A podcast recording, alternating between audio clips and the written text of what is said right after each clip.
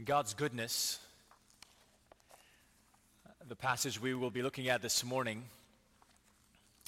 happens on a Sunday when we have just celebrated the Lord's Supper. Uh, to be reminded why we need Jesus. Do you like going to medical tests?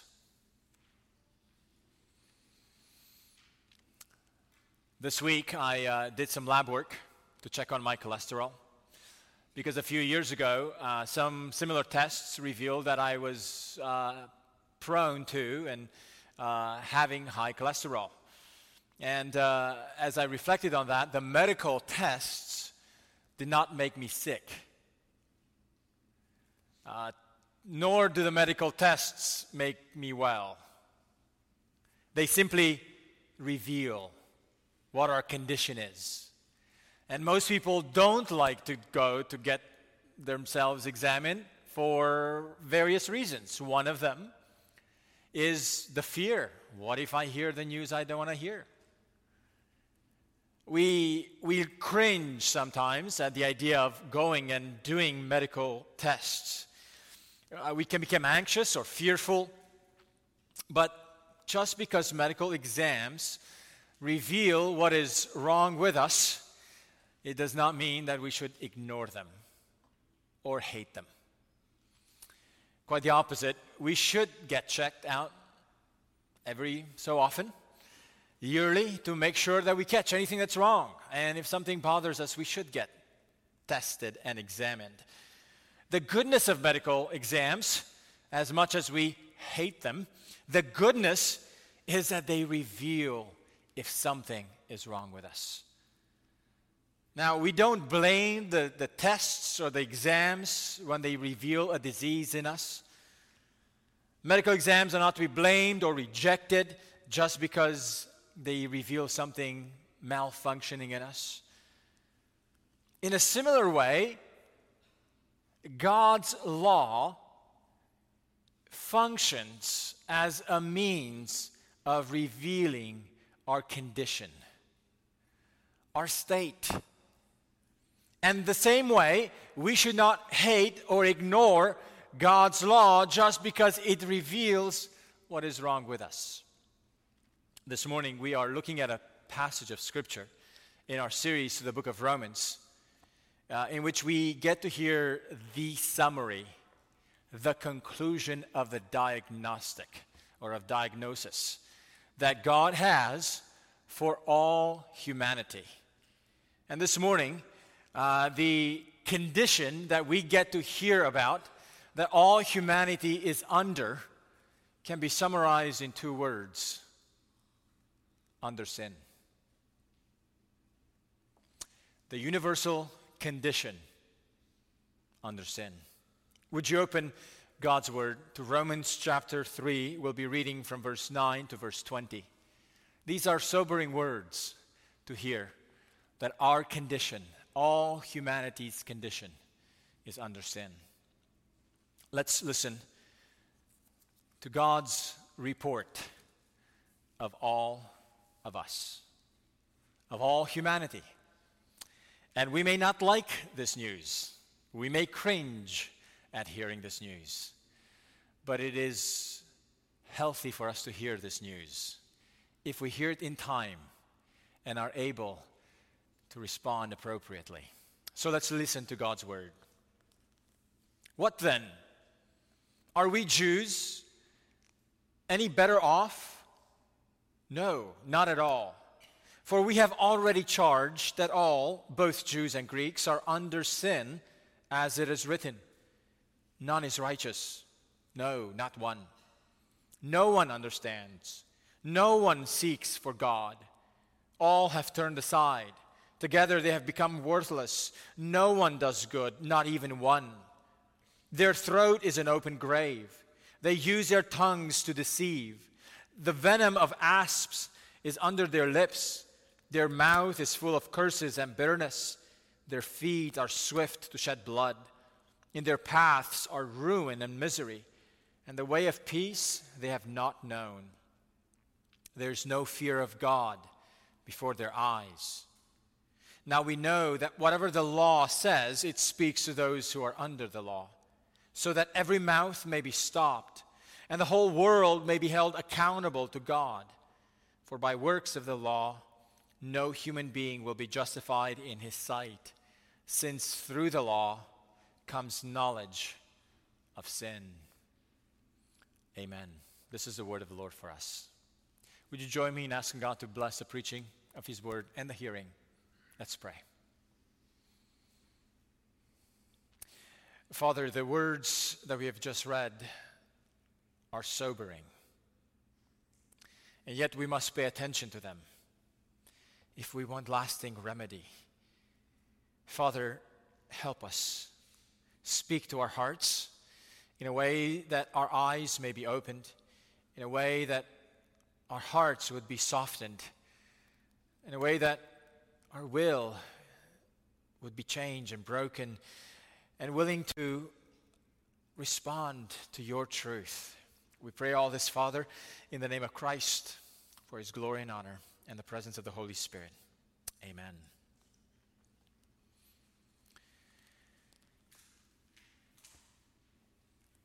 The words we have just read could be summarized in the following way All are under sin,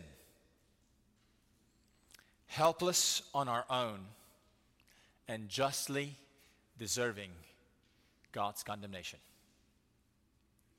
All are under sin, helpless on our own, and justly deserving God's condemnation. This is the report that the Apostle Paul gives at the conclusion of an important section of this book of Romans. Uh, the first major section of the book, uh, that started in chapter 1, verse 18, ends here in chapter 3, verse 20. And this is the conclusion all are under sin, helpless on our own, and guilty, justly deserving God's condemnation. This sentence or this argument that Paul brings, this report that he brings, uh, is divided in our text in, in two parts. Uh, the first part is very long because it has a lot of quotations from the Old Testament. Uh, the second part, last few verses, verses 19 and 20, uh, provide the, the concluding statement. I wonder if you noticed how many verses are quoted in our text from the Old Testament. Quite a few. This is a way of Paul saying, Let me bring you the final evidence that what I have been trying to convince you of is actually from the Bible.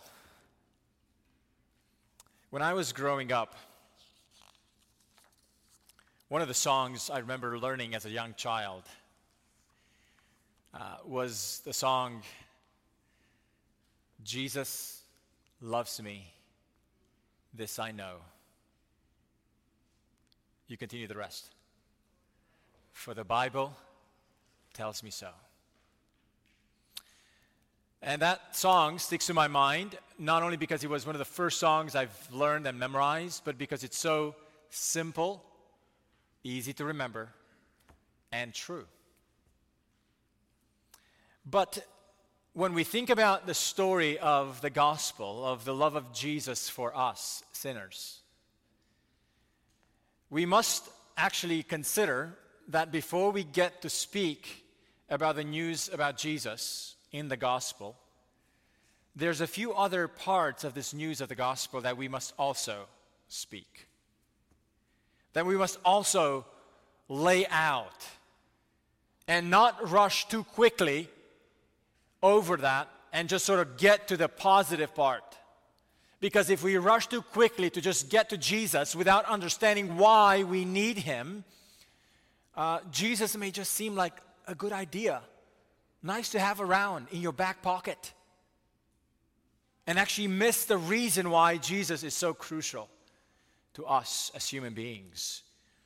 So, therefore, I thought just that song, Jesus Loves Me, This I Know, use that as a way to summarize what the Apostle Paul is trying to teach in this passage. The two points he wants to bring to our attention in this concluding passage may be stated this way. Point number one I'm a sinner. This I know, for the Bible tells me so. This is the first point that Paul is trying to bring in our text from verse 9 all the way to verse 18. Look at how, how he begins. What then? Are we better than they? He's starting, or he's, he's, he's saying these, word, these words to the, to the Jewish person that he's been dialoguing with all throughout chapter 2, trying to convince the Jews that they too are in need of the justification, of the salvation that comes through Jesus Christ alone. So he says, What then? Are we better than they? The we being we Jews, they being the Gentiles. And he goes on to answer, Not at all, for we have already charged that both Jews and Greeks are all under sin. This is what Paul has been trying to convince us from the beginning of this section in, in 118 all the way now to now. Paul concludes the first major part of his argument of this book, and he hammers home this point about sin. What is he saying about sin in this section? There's, there's four subpoints that he wants to hammer home about sin through, this, through these words. And the first one is the, the bondage of sin. The bondage of sin. Notice how Paul describes that all are under sin. Now, the, the, to be under something, uh, and particularly to be under sin, uh, includes two parts or two facets here. On one side, it assumes and implies that we are sinners. Second, it also implies that we are under the power of sin. Uh, stating our condition that we are under sin may be misunderstood, or we may draw a, a, a wrong implication. Let me give an example of a wrong implication. To be under uh, somebody's influence may come across as if I it's not my fault. So let's think, for example, today in, in our political uh, world stage, uh, the country of China, the people of China are under communism. And if you were to talk to any Chinese person, just a common person, you, you probably would get the, the sense they're, they're stuck under it and they don't know what to do. It's not their fault. It's not like they've chosen to, to stay under communism, but they're, they are under a regime that is communist. And, and being under that kind of a power or influence may give the impression well, yeah, but the, the common person doesn't want to be under that influence, they're just stuck under it. If we have that impression, to the conversation about being under sin, we totally miss the point. It would be a wrong implication to take. Because being under sin, as Paul will unpack for us in the, in the quotations from the Old Testament, it's not like we, are, we have become victims under some tyranny, tyrannical power that is over us. And we really would like to be away from this tyrannical power, but we can't.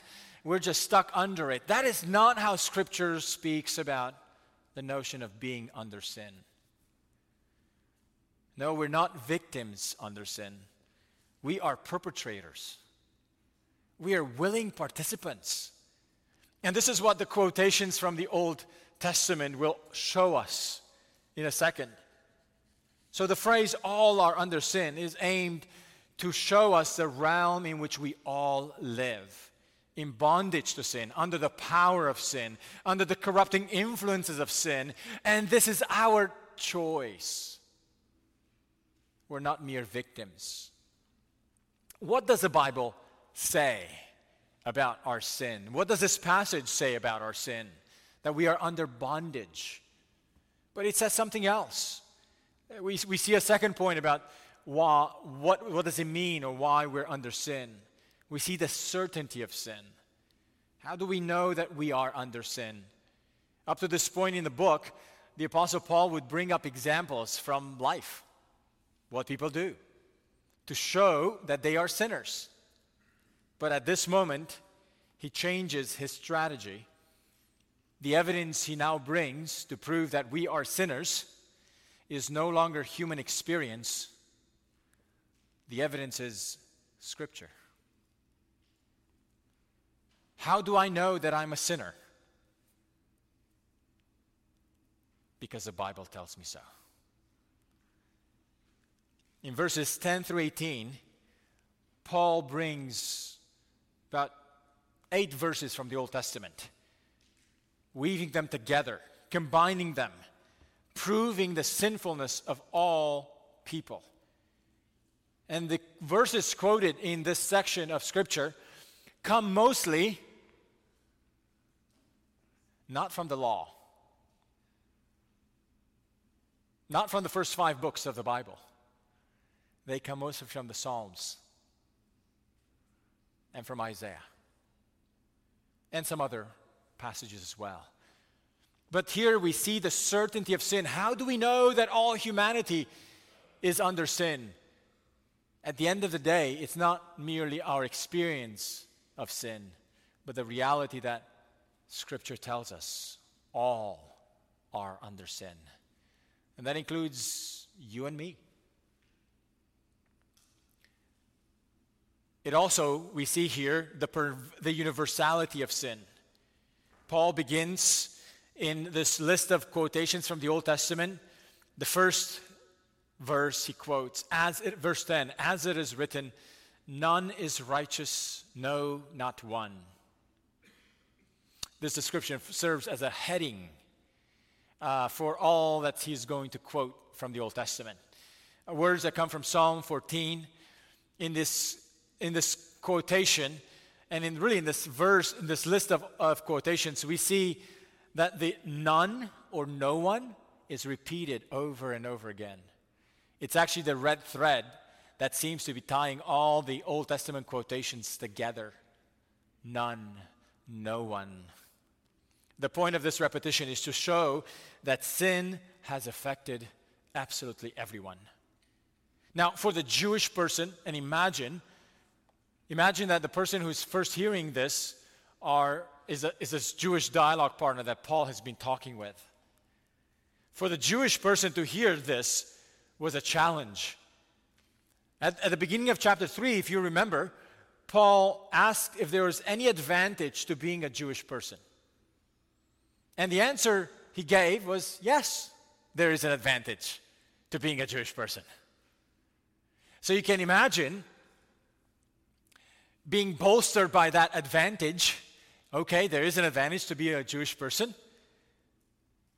How deflating it must have been to hear now this part that the advantage that Jewish people had, namely in having the law of God, would still not put them in a different category when it came to God's condemnation and the sinfulness of all humanity. Paul answers the question Is there any advantage for the Jewish person to be any better? And the answer is no. Yes, there's advantages to being a Jew, but it is not going to make you any better. I wonder if you see this shock that a Jewish person would feel. What do you mean? You told me there's advantage in being a Jew, and now you're telling me I'm no better than the rest of the world? It was shocking, humbling, devastating. But the point of this for us is to recognize no matter how good we may think we are, reality is we too are in the same category of no one is righteous. None. Not one. The rest of these quotations also show not only the universality of sin, but also they show the pervasiveness of sin. In verses 10 through 18, the, the references that Paul brings up from the Old Testament, he shows us several facets of the effects of sin on us. We see a number of body parts or body uh, elements in us that are all affected by sin. Starts in verse 11 with our minds. We are corrupted at the level of our minds. Look at verse 11. No one understands. Our minds, our, our, the ability to understand who God is and who we are, has been affected and corrupted by sin. Therefore, even my ability to understand on my own is no longer a reliable ability, a reliable skill that I have. But he goes on further. Sin affects not only our minds and our understanding, sin affects our will. We are corrupted at the level of our wills. Look at verse 11 again. No one seeks for God. In verse 12, all have turned aside. Again, this is not like the Chinese person who would wish, who would seek to, to get rid of their oppressive government and experience freedom. No, our condition is that for us, sin has corrupted us at the level not only of our minds, but of our wills, so that no one seeks after God. We all have turned aside. This is why spe- Scripture speaks of humanity being under sin. It's never, it's never a sense of just being victims of sin, but being perpetrators of it. We have turned aside, we have not sought God. Also, we are told that sin corrupts us at the level of our actions. Look at verse 12. Together they have become worthless. No one is good, not even one. Any goodness that we may think that we have has been tainted, has been stained by the corruption of our sin. Uh, we people may give each other uh, the qualification oh, that was, that was great, great job, good job here, good job there, high five here, high five there. We may be excited about the, the goodness that we can do to one another. But at the end of the day, in God's sight, our rebellion has stained and corrupted every good that we may think we do or are. We are also corrupted at the level of our speech. So we've been corrupted at the level of our minds. We've been corrupted at the level of our wills. We've, we've been corrupted at the level of our actions. We've been corrupted at the level of our speech. Look at verse 13 and 14. Paul brings up several Old Testament references that expose how sin affects our speech.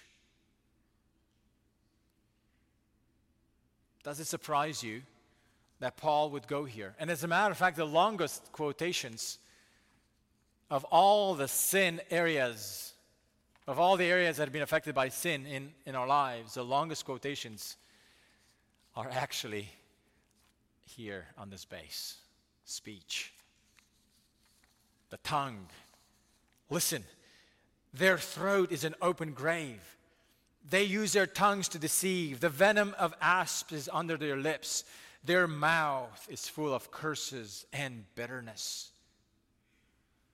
Oh, friends, do we see the sins of our tongues as evidence of our sinful nature? The way we speak to one another betrays that we are under sin. Every one of us. To say that the throat is an open grave means that we use our mouths to speak in ways that kill people. Not physically, but through words. Because our words have that kind of power. And to be an open grave, it's like People can be thrown in all day long, continuously. That's the power of our speech. The mouth also is a place that utters lies, the tongue that speaks lies. The mouth becomes a, a venue of venom, inflicting poison on others like snakes inflict poison. It becomes a place of curses. It becomes a place that expresses bitterness. So, when we engage in a verbal fight with those around us, when we are in, in relationships of conflict with one another, and who doesn't? Friends, we have evidence of our sinful nature. Not just evidence of others' sinful nature, we have evidence of our sinful nature. Oh, friends, sin affects how we speak to one another. We're also corrupted at the level of our relationships. Look at verse 15 to 17. These verses point out the violence, the ruin, and the misery, the lack of peace that so often characterizes human relationships. But what's emphasized in these verses, verses 15 through 17, is the quickness. Their feet are swift to shed blood. And don't think here just physical violence, it's violence of any kind. Their path, in their path, are ruin and misery. Some of us are going through seasons in your life where you know what that looks like in your relationships. On the way of peace, they have not known. Oh, friends, it's significant and sobering to recognize how deeply sin affects our ability to relate to one another. And then, as a concluding part, in this list of quotations in verse 18, Paul brings up a conclusion.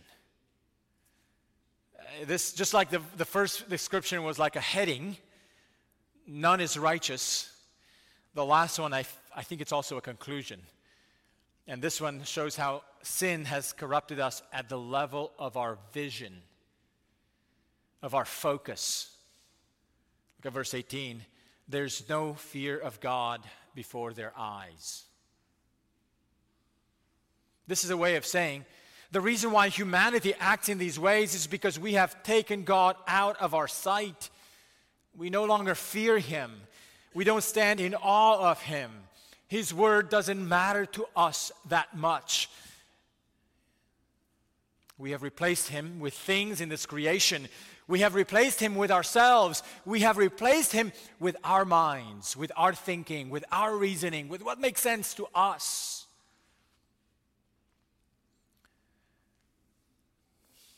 Now, here's what's surprising about this list of verses from the Old Testament. Most of these, with the exception of one, if you were to look at who the intended audience is in their context of the Old Testament, in the original Old Testament audience, it was referring to Gentiles. But here, the Apostle Paul is mixing these together. Some the one from Isaiah 59 was clearly talking about Jews, the Jewish people. But here he's mixing all of these together. And he's saying, you know, Jewish people, if you've really thought that those verses in the Old Testament that proves that humanity is all sinful, it's all talking about the Gentile people. Oh, no, no, it's talking about you as well. Why did Paul take us on this tour of biblical texts from the Old Testament to prove the bondage of sin, the certainty of sin, the universality of sin, and the pervasiveness of sin? Why? And why take us to quotations from the Old Testament? Because the Jewish people needed the extra convincing from God's own word that all humanity is under sin, including them. I love how one Bible teacher put it beautifully in demonstrating the sinfulness of God's own covenant people, Paul has proven the most difficult part of his case. This is it. I'm a sinner. This I know, for the Bible tells me so. I wonder if you're convinced of that. I wonder if you see yourself in the same category. This is why on Sunday mornings, every Sunday, as part of our gathering of worship here corporately, we not only include prayers of praise, we not only include as part of our service prayers of petitions asking God to do things, we regularly insert in our services prayers of confession of sin because we recognize that we need to be reminded weekly, regularly, we are sinners. And we need Jesus to deal with our sin. I'm a sinner, this I know, for the Bible tells me so. But there's a second part to this news that Paul gives here. And the second part of this text is shorter and uh, can be summarized in the following way Not only am I sinner, this I know, for the Bible tells me so. Here's point two I am guilty. This I know, for the Bible tells me so. I am guilty. This I know, for the Bible tells me so. After listening all, to all the verses that prove the universality uh, of, of our condition, the universality of being under sin, Paul closes his thought by making sure people understand the implication of that. What's the implication of coming to recognize that we all are under sin. The implication is that we are guilty, helpless, and justly deserving God's condemnation. And this strikes at the heart of our American society. We don't like to be helpless. We love the ability to get things done to come up with a solution. And the idea of finding ourselves helpless on our own before God's judgment seat, it's cringing to us. It hurts our pride. It humbles us. But, you know, that thought puts us in great company with the Jewish people because the Jewish people also cringed at the reality that they are helpless and justly deserving God's condemnation. And, and, and the reason why they cringed at that was because they had the law and they had circumcision, just like we saw last week. They thought that their advantages to having God's law, to being a part of God's covenant community, gave them a pass or an easy, easy passage through the judgment. So, this is one thing I think we share in common as an American society with the Jewish people the idea of feeling like we are helpless on our own before God. So, Paul says that the things that the law exposed and condemned were not merely for the pagan world, but for those who had the law as well. Look at verse 19. Now we know that whatever the law says, it speaks to those who are under the law, so that every mouth may be closed and, and all the world may become accountable to God. When Paul says that whatever the law says, it speaks to those who are under the law, he's not saying that somehow those who don't have the law get a pass. He's not saying this is only for the Jews. Oh no, th- he's already explained how all humanity is already under sin. But the Jewish people needed this extra tying the dots together, uh, making sure that they get this connection, that whatever the law says is for them as well. So, they are under condemnation also. But Paul makes clear to un- help us understand that the purpose of God's law is to expose sin to such a degree. There's, there's two so that statements in this verse. That on one side, our mouths will be closed. What a weird picture. What does that mean? that our mouth, so that every mouth may be closed. Why does that matter? Well, the mouth will be closed as a way of saying they will, we will have no ability to defend ourselves any longer, no ability to help our case. The reason why Paul points out that our mouths will be closed is because in the previous text, he brought out a number of excuses from this Jewish person he was dialoguing with, and he, he addressed all the excuses because a Jewish person thought that he would have a case, that he could talk himself out of God's judgment and condemnation. And how will you talk yourself out if your mouth is closed? That's the point here. That's the image. The point is to show that on that day, everyone will be helpless to speak back to God on that day. Well, friends, if anyone today has the impression that you can talk yourself out of God's judgment on that final day, let these words awaken you from that false hope. Every mouth will be closed on that day. When people die and they experience that slow death, that slow shutting down of the body, where the functions of the body just all go out the ability to walk, the ability to eat, even the ability to, to drink something. It's in those last days or hours. The last ability, usually, that is lost is the ability to say a few words.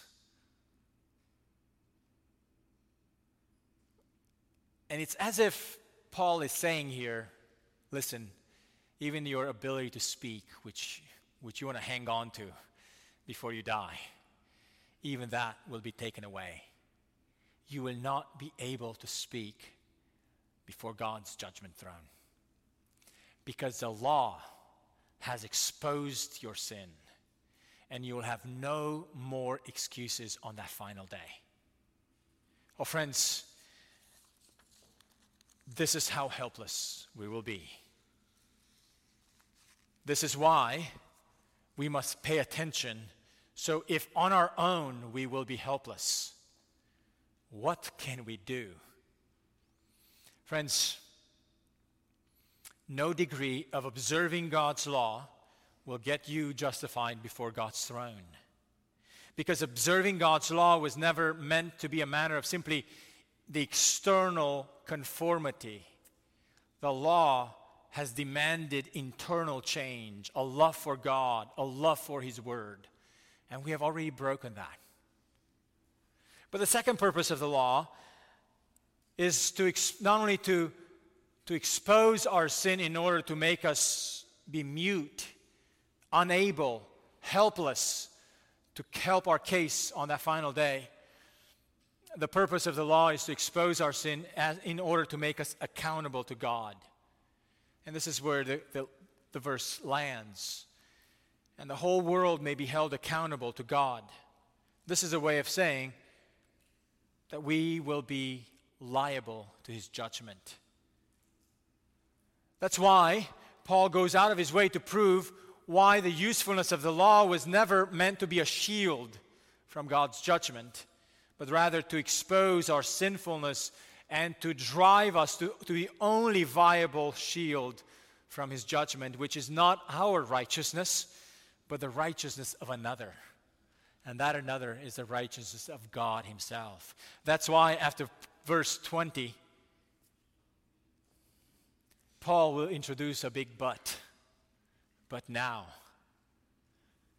Oh, friends, we must understand that our attempts to think that we will be right before God on that final day of judgment on our own will all prove to be a failure.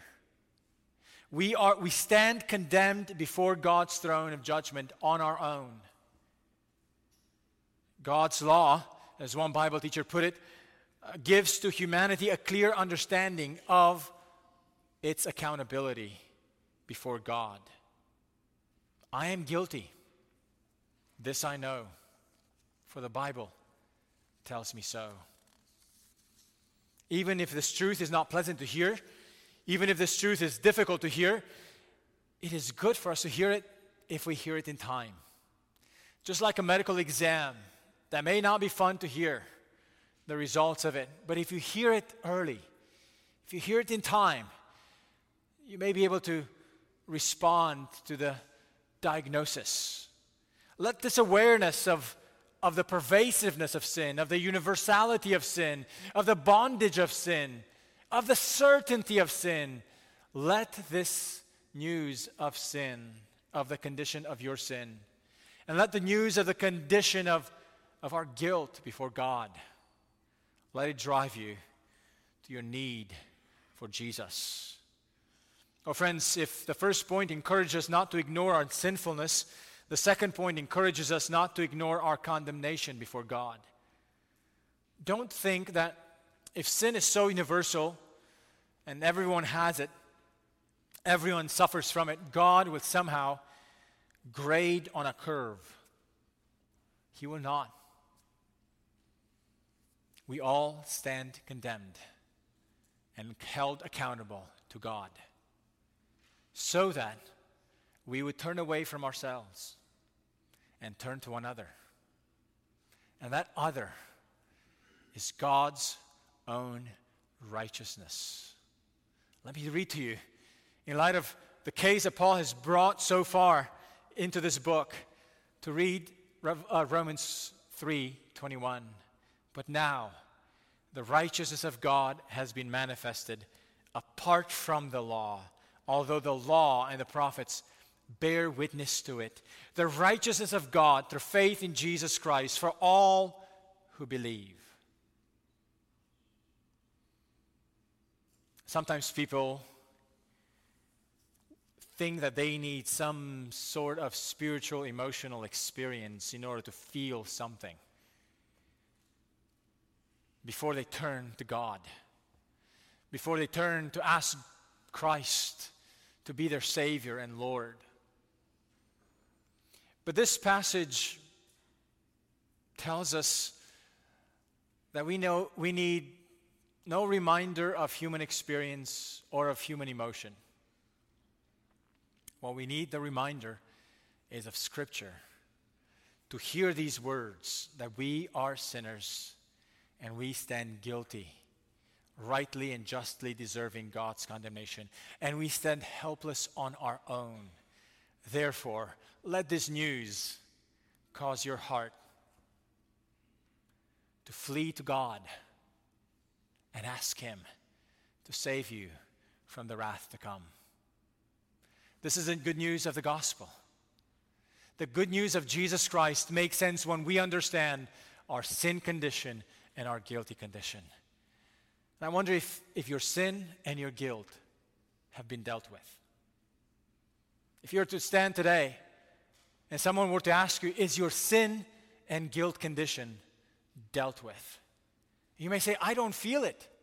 I don't, I don't have any bubbly experience in me. You don't need to have any bubbly experience in you. You've heard the news.